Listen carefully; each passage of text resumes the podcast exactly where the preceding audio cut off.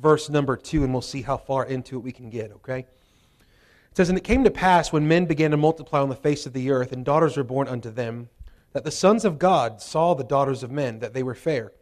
And they took them wives of all which they chose. And the Lord said, My spirit shall not always strive with man, for that he also is flesh, yet his days shall be an hundred and twenty years. There were giants in the earth in those days, and also after that, when the sons of God came in unto the daughters of men, and they bare children to them, the same became mighty men, which were men of old, men of renown. I want to go ahead and begin this week as we did last week as well, and understand this. As we come into verse number two tonight, we're going to see two different views about uh, some particular things. First of all, who are the sons of God? Who are the giants? What are the giants? Where'd they come from? How'd they get here? Why are they here? The whole thing. Um, what is this great sin that's taking place in verses 1 through 4 that's going to lead to verse number 5, where God saw that wickedness of man was great in the earth and that every imagination of the thoughts of his heart was only evil continually? And, and that he's going to send forth uh, this deluge to, to literally rid the earth of its sinfulness and to protect those who by faith enter into the ark, which is a, a picture or a type of the Lord Jesus Christ. Now, I want us to understand that as we come into this, we're going to see some different views of this, and you can hold to one view or the other and still go to heaven. All right? So go ahead and that's okay. You, you can hold to a different view uh, than I hold to, and we'll even get into that tonight.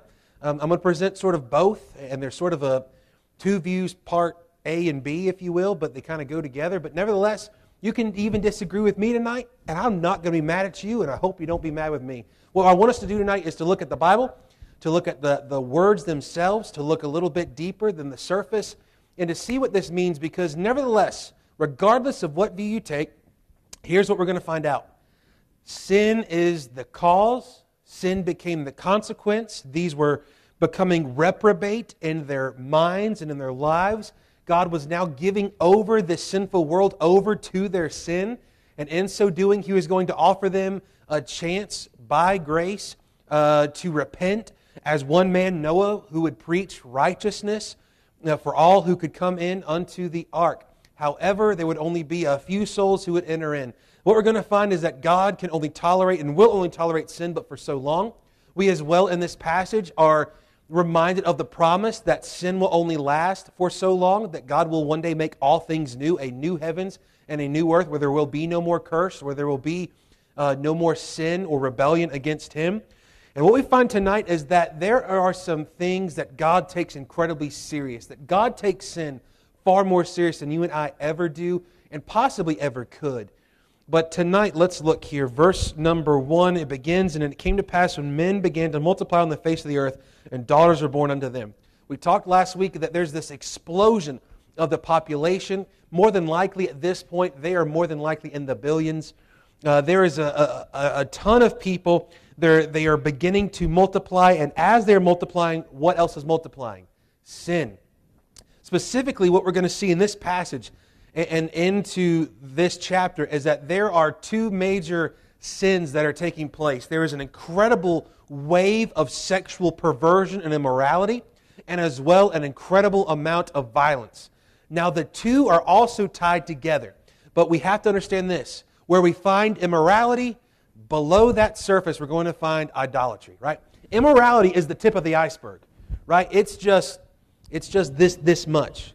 All below that is the idolatry that's there of man's sinful heart that wants to be his own God, that wants to um, do his own thing and, and hold to his own law or lack thereof. It is ultimately in man's sinfulness and his sinful nature to want to rebel against God, to go against what God says, to go against God's order and his natural order of doing things. And that's what we're going to find here tonight. Now, verse number two, and here's where we're going to get in, uh, into this stuff tonight. Now, verse number two says that the sons of God saw the daughters of men, that they were fair, and they took them wives of all which they chose. Now, let's start at 30,000 foot here. We can break this down fairly simply. The sons of God looked at the daughters of men and said, They look good. I want to marry them. I'm going to take them as my wife. And they took wives which they chose. That's the verse. Pretty simple. But this leaves us with understanding we could just go and keep that meaning and go, let's keep on going. But there's some depth here that we need to look at because when we look at the sons of God, we got to go, who are the sons of God and who are the daughters of men? Why aren't they both called the sons and daughters of God? Why aren't they both called sons and daughters of men? So, the first thing that we're going to look at tonight, and really in verse number two, tonight's focus is going to be looking at the sons of God. There's two major theories or, or interpretations of the sons of God, and we're going to look at the first one tonight just to begin, and we'll see if we get into the second one, all right? The first view of this you're going to find this is the godly and ungodly lineage. This is a, a sort of a, an easier view to, to take in the sense that it's easier to swallow, if that makes sense. Now, here's, here's what we're looking at. The sons of God saw the daughters of men that they were fair, and they took them wives which they chose. Here's what we're finding. As Guzik writes, many have believed the sons of God were those from the line of Seth. Let's pause there. The line of Seth, what was the line of Seth like? If we remember, we were given the line of Seth in chapter 5. We've got one guy in there who walked with God and was not, for God took him. He did not die. He didn't follow the pattern of everybody else around him, his sons and his grandsons and his father and his grandfathers, right? He walked with the Lord in close fellowship and relationship by faith and was raptured by the Lord himself as a testimony and a picture of what, what the Lord is going to do with his church. But we also find this that throughout that chapter, it is leading to a godly man named Noah. And Noah's very name was this idea that peace was going to come. You say, well, during Noah's day, that was when the flood came. Yes, but what came right after? Uh, this idea or picture of a new heaven, a new earth, and, and things were sort of clean slate, if you will, right? Uh, and now, with this, we also find that God's grace was there and was upon generation to generation. But we have to remember this as well. These men, though they trusted the Lord, and walked by faith were not sinless. Now, you find in the hall of faith there in, in, Hebrews chapter 11, find one of those people mentioned that was sinless. You won't find any of them. As a matter of fact, you find all of them that had sin, and even some of them whose sin caused uh, terrible consequences for generations, even. Now, as we look here, many have believed the sons of God were those from the line of Seth, and the daughters of men were from the line of Cain. Now, let's pause there again in that quote. What was the line of Cain like? Well, just the opposite. They were unfaithful. The line of Cain is seen in Genesis chapter 4. It ends up with a guy who is wicked, perverted in his ideas and his ideology with Lamech in Genesis 4, where he's taken multiple wives. He even uh, murders someone, and he says, Well, if Cain is avenged sevenfold, then I'm going to be avenged seventyfold, right? Uh, 70 and sevenfold. So, this sort of idea of idolatry and pride is rampant through that generation, through that lineage. And as well, what we're going to see here in just a moment is that throughout the Bible, we find this sort of back and forth, don't we? Right? We find that Jesus is the light, and he came into the darkness, and the darkness comprehended him not. We find that you and I are now called the light of the world, and that the world abides in darkness. So there's this darkness and this light. There's those of us who are gathered here tonight who are saved, who are a part of what we might call the righteous lineage or the, the seed of faith, those who are trusting in the Lord. But then there are those who are in the opposite, which were those who do not believe, who are unfaithful, who are unregenerate, uh, unbelievers, if you will, lost and undone. So we find throughout the Bible that there is this sort of flow of these two different uh, generations or two different lineages of godly and ungodly. Now, as Guzik continues to write, he says, and this describes an intermarriage between the godly and the ungodly, something God specifically prohibits. And he gives uh, a few verses. We'll get into that in just a moment with a couple of those verses. Now, chapter 4 and 5 do clearly show that there is a distinct heritage between the unfaithful and faithful seed. We've got to remember this, though, that these two chapters, 4 and 5, are not happening uh, 300 years before this one. Rather, they're happening just like this. They're going parallel with one another. We often think that one's happening and then years later, chapter 5 happens. But the idea is, is that they're going along this way. So it's sort of here we've got uh, Adam and Eve, and then they have uh, Cain and Abel. Well, Cain kills Abel. And then we've got Cain's seed, chapter 4. But then they have a third son, Seth. And he has a righteous lineage that goes down and it follows all the way down. This one leads to Noah. This one, this one leads to some wicked, wicked men. Now, with this, As Scroggie writes, Cain's posterity had no true principles or beliefs to abandon, but Seth's posterity had, and it was they who apostatized. So when you approach verse number two, there are those who would hold to this view that would say that verse number two, the sons of God, the daughters of men, are that the sin that causes all these issues is that you have those who were believers intermarrying with those who were non believers. Now, let me ask you is it a good idea for a believer to marry a non believer? No, it, it's not. It, it, we, we, when I was a youth pastor, I used to talk all the time to kids because they always talk about dating because they're 13 to 17 and their hormones are right. Um, and so they're, they're thinking about dating, they're thinking about life. They're still at that spot where they want to grow up and be a fireman, they want to be an astronaut, and then they're also thinking about college, and, and their minds are all over the place. And we used to preach all the time do not missionary date. They would talk about, you know, there's this really cute guy at school, there's a really cute girl at school. Well, are they a Christian? Well, you know, not well, not, not exactly.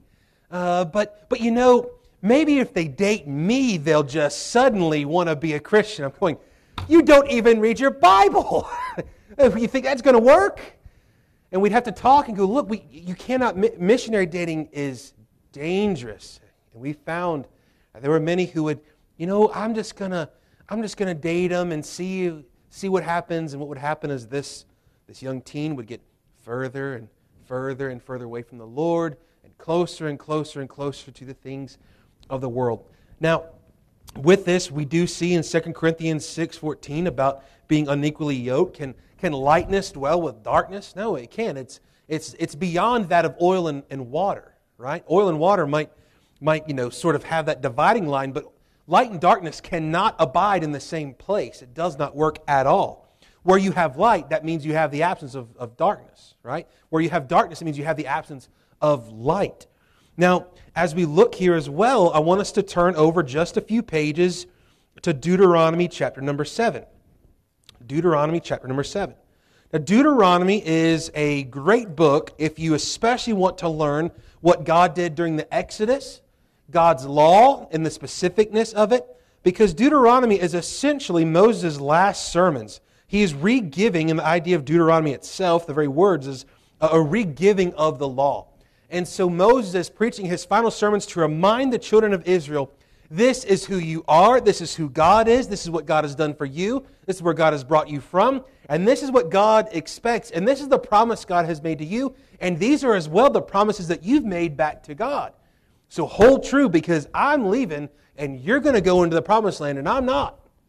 And so you've got to be ready to follow and obey the Lord and His Word. Now, Deuteronomy chapter 7, it begins here. And this idea in chapter 7 is sort of this remembering that God is going to give them ultimate victory and deliverance. So we praise the Lord for that. But he begins verses 1 through uh, 6 is what we'll look at, Deuteronomy 7. When the Lord thy God shall bring thee into the land whither thou goest to possess it, and hath cast out many nations before thee, the Hittites, and the Girgashites, and the Amorites, and the Canaanites, uh, and the uh, Perizzites, and the, uh, excuse me, yeah, and the Perizzites, and the Hivites, and the Jebusites, seven nations greater and mightier than thou. Now let's pause there for a moment. What was the bigger nation, Israel or these nations? Those other nations. But they had the Lord. God said he would deliver them. God said the land was theirs. Therefore, the victory was theirs. But what caused them? What caused them to wander in the wilderness? What caused them to not see victory when they should have seen it?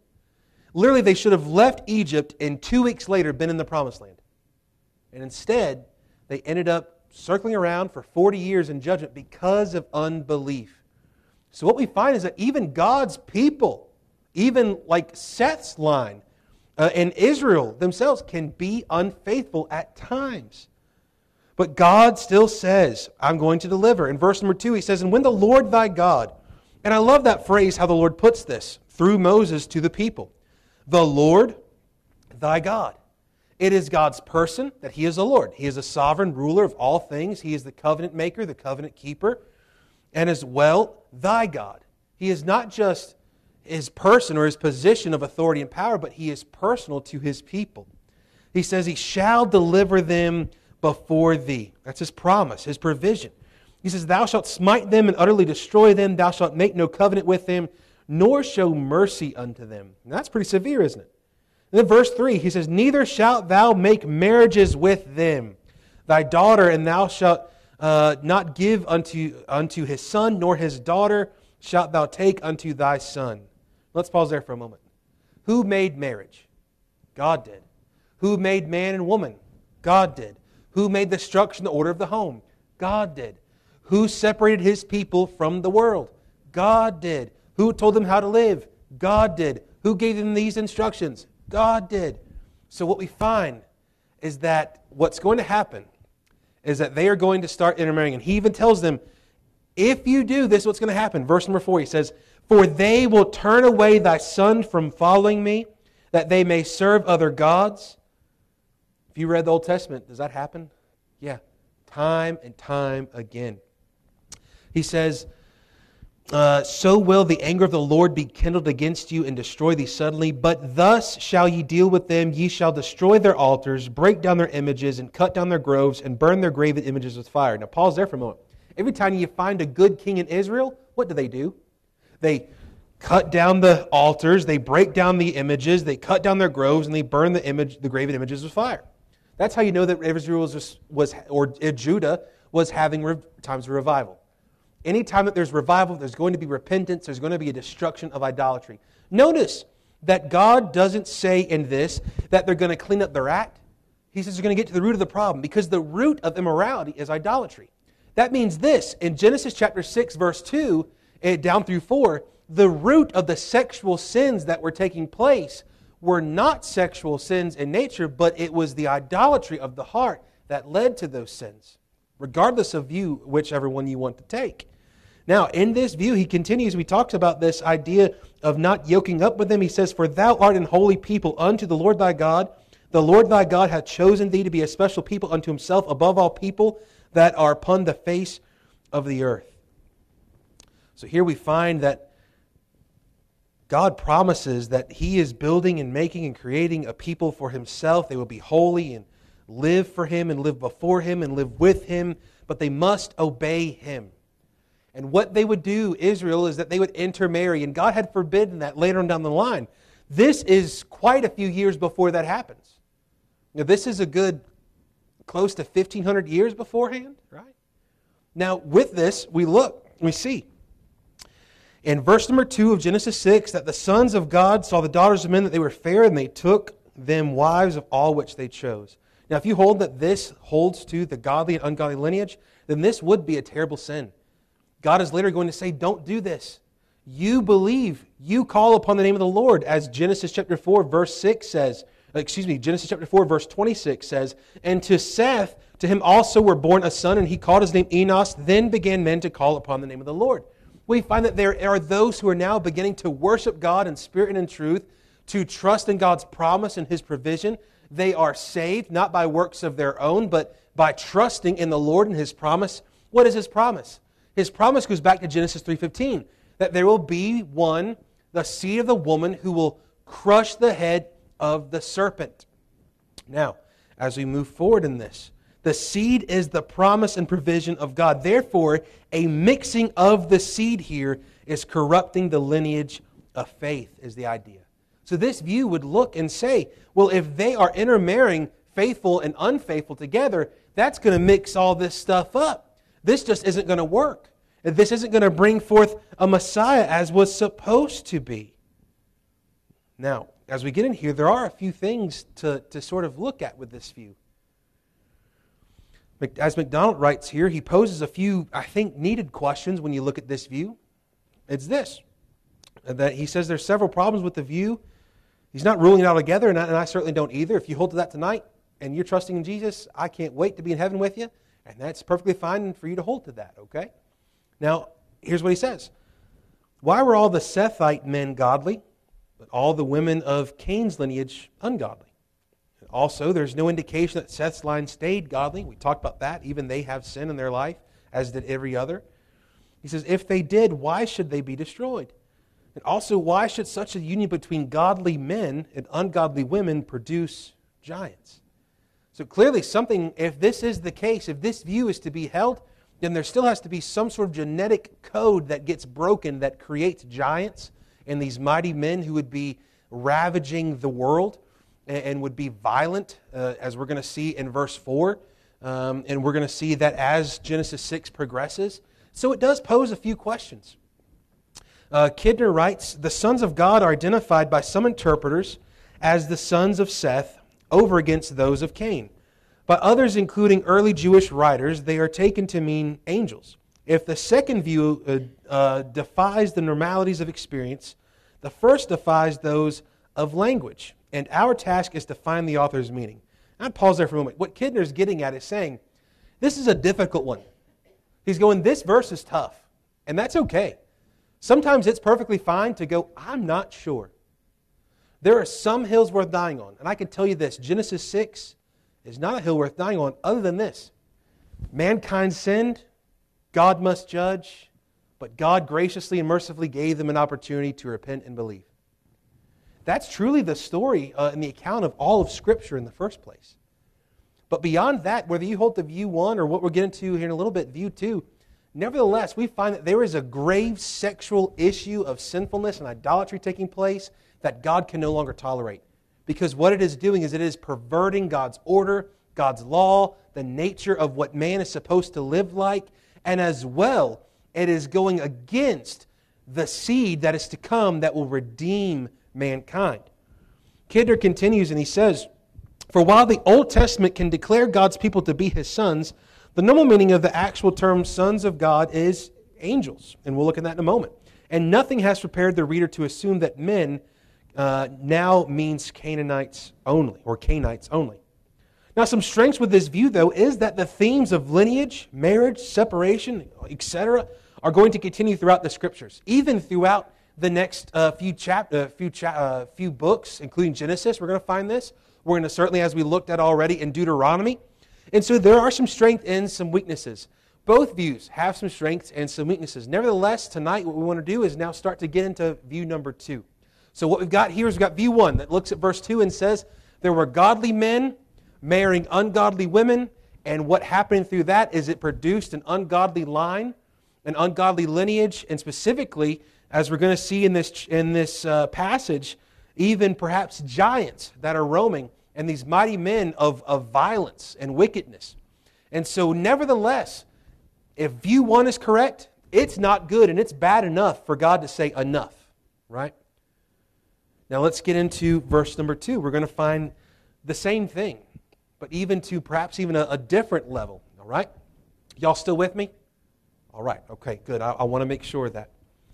Now, view number two is one um, that is a little bit more difficult um, to, to sort of swallow. It's a little bit bigger of a pill, if you will. All right?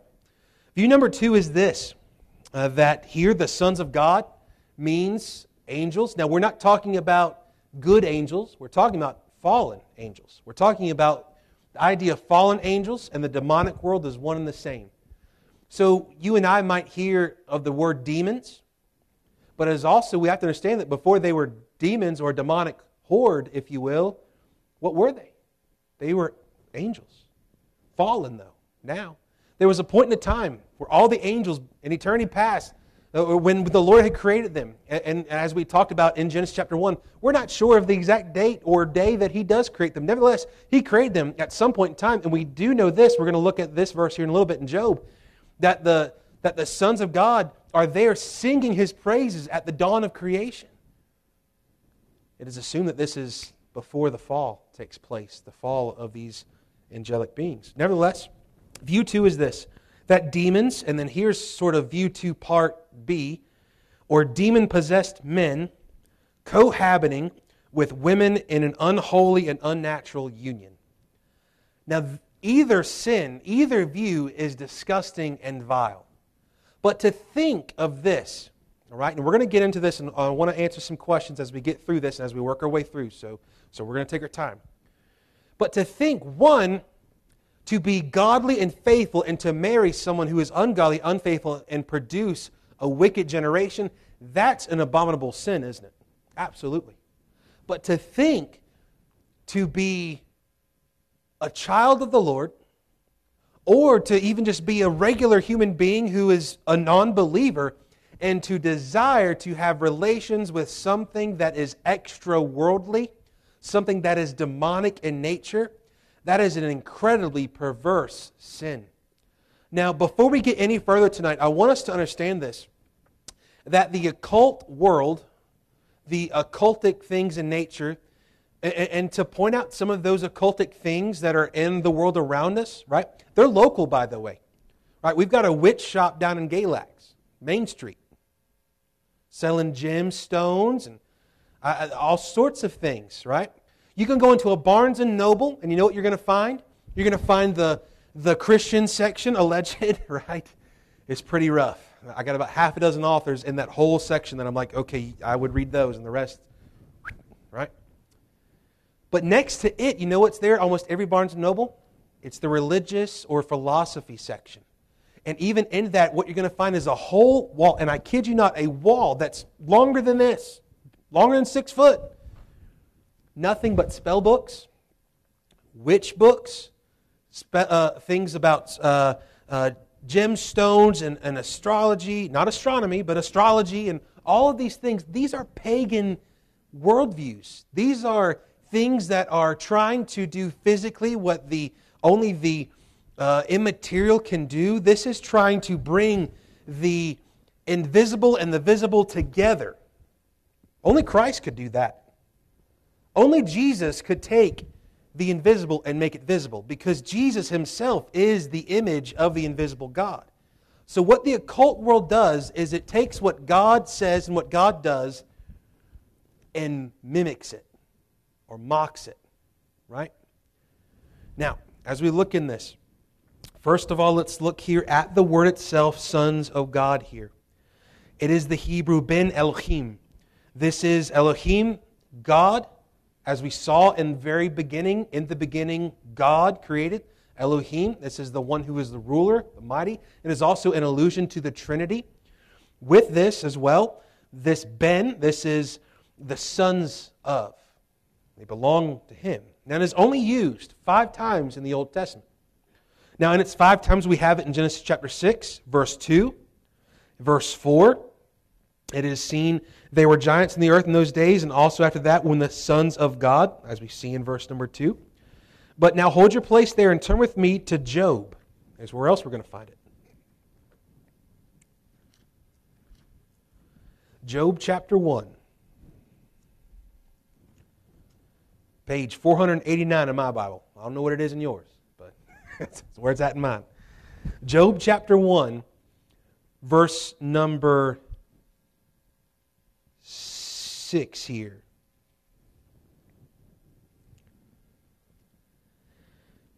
Now, verses 1 through 5 of Job sort of set up his life. Job's a rich man, a wealthy man. He's got kids, he's got uh, a world of things around him. He's he's well off, but he's also one that feared God and he was upright, perfect in his day, right? Is the idea in verse number one.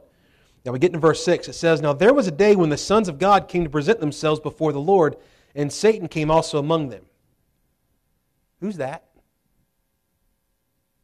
These were demonic beings, weren't they? Now we think that the devil owns hell, and we think that the devil owns his angels, don't we?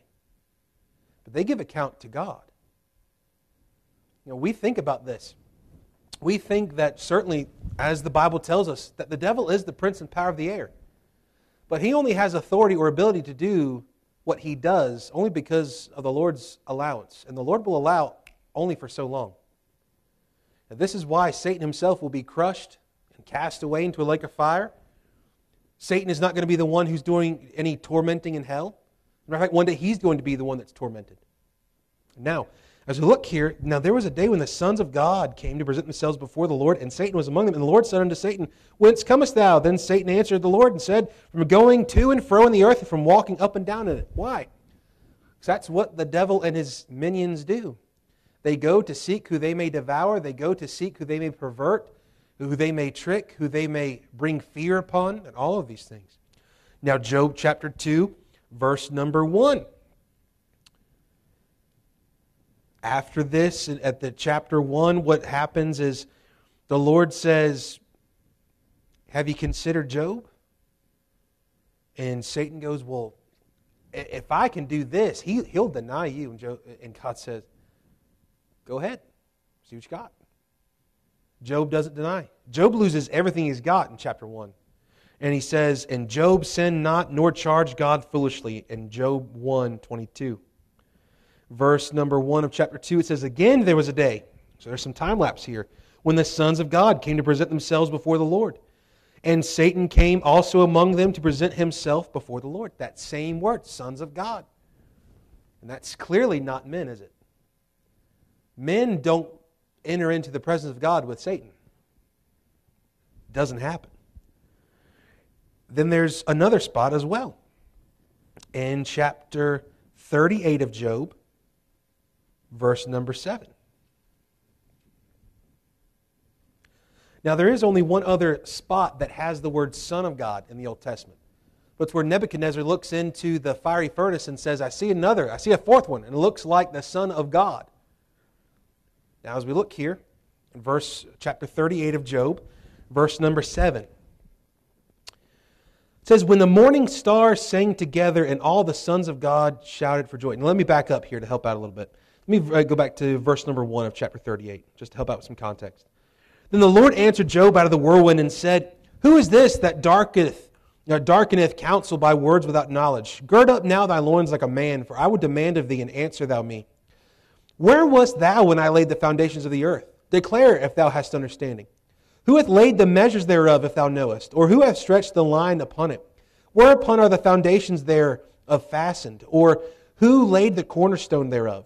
When the morning stars sang together and all the sons of God shouted for joy? Or who shut up the sea when doors, uh, uh, with doors when it brake forth, as, as if it had issues issued out of the womb. When I made the cloud, the garment thereof, and the thick darkness, a swaddling band for it, and break it up. But you see all these God is going, Where were you? But he says that there were the morning stars and the sons of God were there, and they shouted for joy at, at the dawn of creation in this passage. So, what do we find about the sons of God? Just the word itself, you trace in the Old Testament, these aren't people. These are angelic beings, and even what we find there in Genesis, it seems, if it lines up exactly like Job, these are demonic beings. Now, this certainly throws a monkey wrench into the system, don't it? Because you and I, we go, hold on, that's bad, first of all, if that's true. And secondly, how does this come to be? How can such take place? Now, Phillips writes here in the Old Testament, a kindred expression is used, sons of Jehovah. And that would have been an ideal expression to use in Genesis 6, had it been the intention in that passage simply to differentiate between Cain's descendants and Seth's. In fact, it would have been particularly appropriate expression because Genesis 4:26 records that since the days of Enos, men began to call upon the name of Jehovah. That's the name of the Lord. Instead of using the expression sons of Jehovah, however, the text uses an expression elsewhere reserved in the Old Testament as descriptive of supernatural beings. Now, I've never seen an angel as described in the Bible, to my knowledge the way that they are invisible to us. Now, here's what you and I often misunderstand spiritually. How many of you know that there is spiritual warfare taking place? Right? We all say that, don't we? Absolutely. Because we know. Why do we know that? The Bible says so. Bible gives us a whole chapter there in Ephesians that tell us to put on the armor of God to uh, defend ourselves against the fiery darts of the wicked one and uh, of the devil who's always against, uh, against us, who has this whole horde of minions who's always there. But we don't see that, do we? Not physically. Nevertheless, is it happening all around us? Absolutely. One could even argue that it's even happening tonight. When Jesus gives the parable of what's often called the parable of the sower, I, I prefer to refer to it as the parable of the, of the soil because it's different kinds of soil. What we find is that there's some that get plucked up as soon as the seed hits the ground, others that uh, the, the, it starts to grow a little bit and then fizzles out, right? Who do you think's doing the plucking up? Now, Satan is not omnipresent like the Lord. He's not everywhere at once. But he's got a whole horde of minions who are. How many angels are there? We've talked about this a little bit, huh? For you and I, it's infinite, it may as well be. The Bible speaks of it in Revelation that is the idea of thousands of myriads times thousands. It is this idea of, for us humanly, that we can't fathom the number that there are. And if that's the case, and he only has a third of them, that's still more than I can count. It's at least certainly more than I got fingers and toes. This means that there is an incredible amount of demonic oppression and demonic warfare that is taking place all around the world today. Everything from the lowest of the gutters with drunks and drugs, all the way to the highest heights of kings and queens and politicians, and everyone else in between, and everything else in between. Now, with this, we see that these supernatural beings here, as we look, what we find is that with this, everyone up to this point is only referred to as son of their father. Right? We've got Noah was the son of Lamech, and Lamech was the son of Methuselah, and Methuselah was the son of Enoch, and Enoch was the son of Jared, and Jared was the son of, of Mahalalel, and Mahalalel was the son of Cainan, and Cainan was the son of Enos, and Enos was the son of Seth, and they were calling upon the name of the Lord, according to chapter 4, verse 26. And Seth was the son of Adam, all the way down the line. You can follow that in Matthew and Luke and see this lineage that is always going on. But here we find daughters of men in chapter 6. It says that the sons of God saw the daughters of men that they were fair, and they took them wives, of which all they chose. So, what men? Just lost men? Just unbelieving men? Well, the word here for men, it's it's un- all encompassing of mankind, humankind. Now, if this is the case, does this mean that it's only Cain's, or is this of all of them? If it's all of them, then here what we find is that the sons of God, aka these demonic beings, these fallen angels, are either one, taking on physical form, or two, possessing wicked men and performing and having cohabiting with these daughters of men and are producing a wicked seed. Now, you want to talk about perversion. To want to have sexual relations with supernatural beings, that's some deep, deep wickedness. Now, I want you to understand this today. There's folks who want such an experience. Much of the occult today is experimenting with much of these things. We find that there is folks out today who are seeking to open up as what they are referring to science, leading scientists in fields of, of astronomy wanting to open and uh, physicists are wanting to open up as they're calling them and referring to them interdimensional portals to get to things and to let things in that we can't see and for us to go to things that we can't see. What does that sound like? A spiritual invisible world that we cannot see with the naked eye but yet can be experienced we, here's what we don't think about sometimes the spiritual world can manipulate the physical and even can appear in the flesh. We're going to see this in Genesis as we continue to study. We'll get to the references here in a little bit. But even, even Hebrews 13 tells us this Be not forgetful to entertain strangers, for thereby some have entertained angels unawares. Now, there are some who would hold that that word angels would only mean preachers or messengers. Nevertheless, we find in Genesis itself that there are angels that have in human forms. Now, with this as well, you know what? We, I'm looking up time. Here's, here's where we're going to stop right here. Here's what we're going to see. If I keep going, I'm going to be here for four hours. I, yeah, it's just not going to work, but that's okay. Now, with this, guys, here's what we got to understand. If this, if this view is right, what we're going to find is a deep, deep wickedness. And we're going to look a little bit more in, in depth because tonight we're just, we're just flat out of time, and that's okay.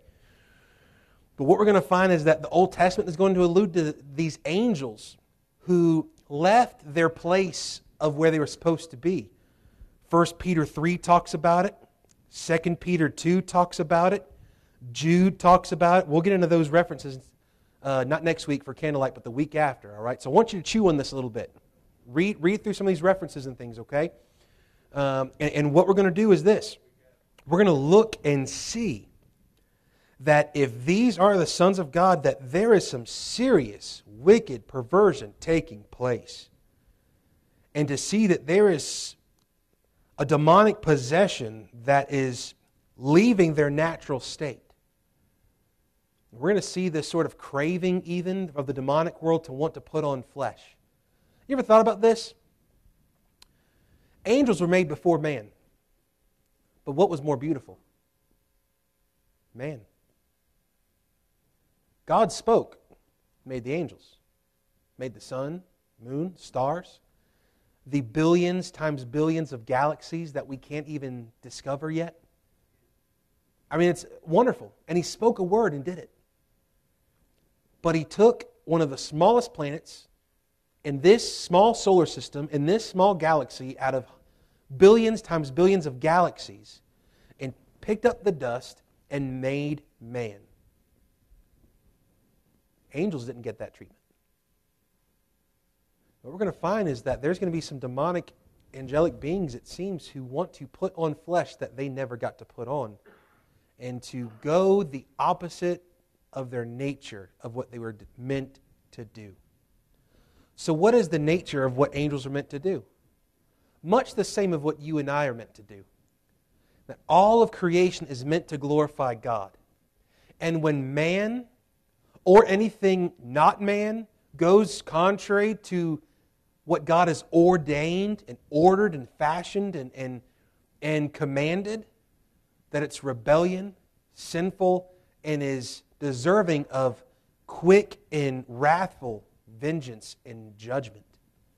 That judgment's going to come in the next few chapters as we see the flood come. But we're going to find here in this passage that clearly, whether you take view one or view two, there is some serious sin that God says enough is enough.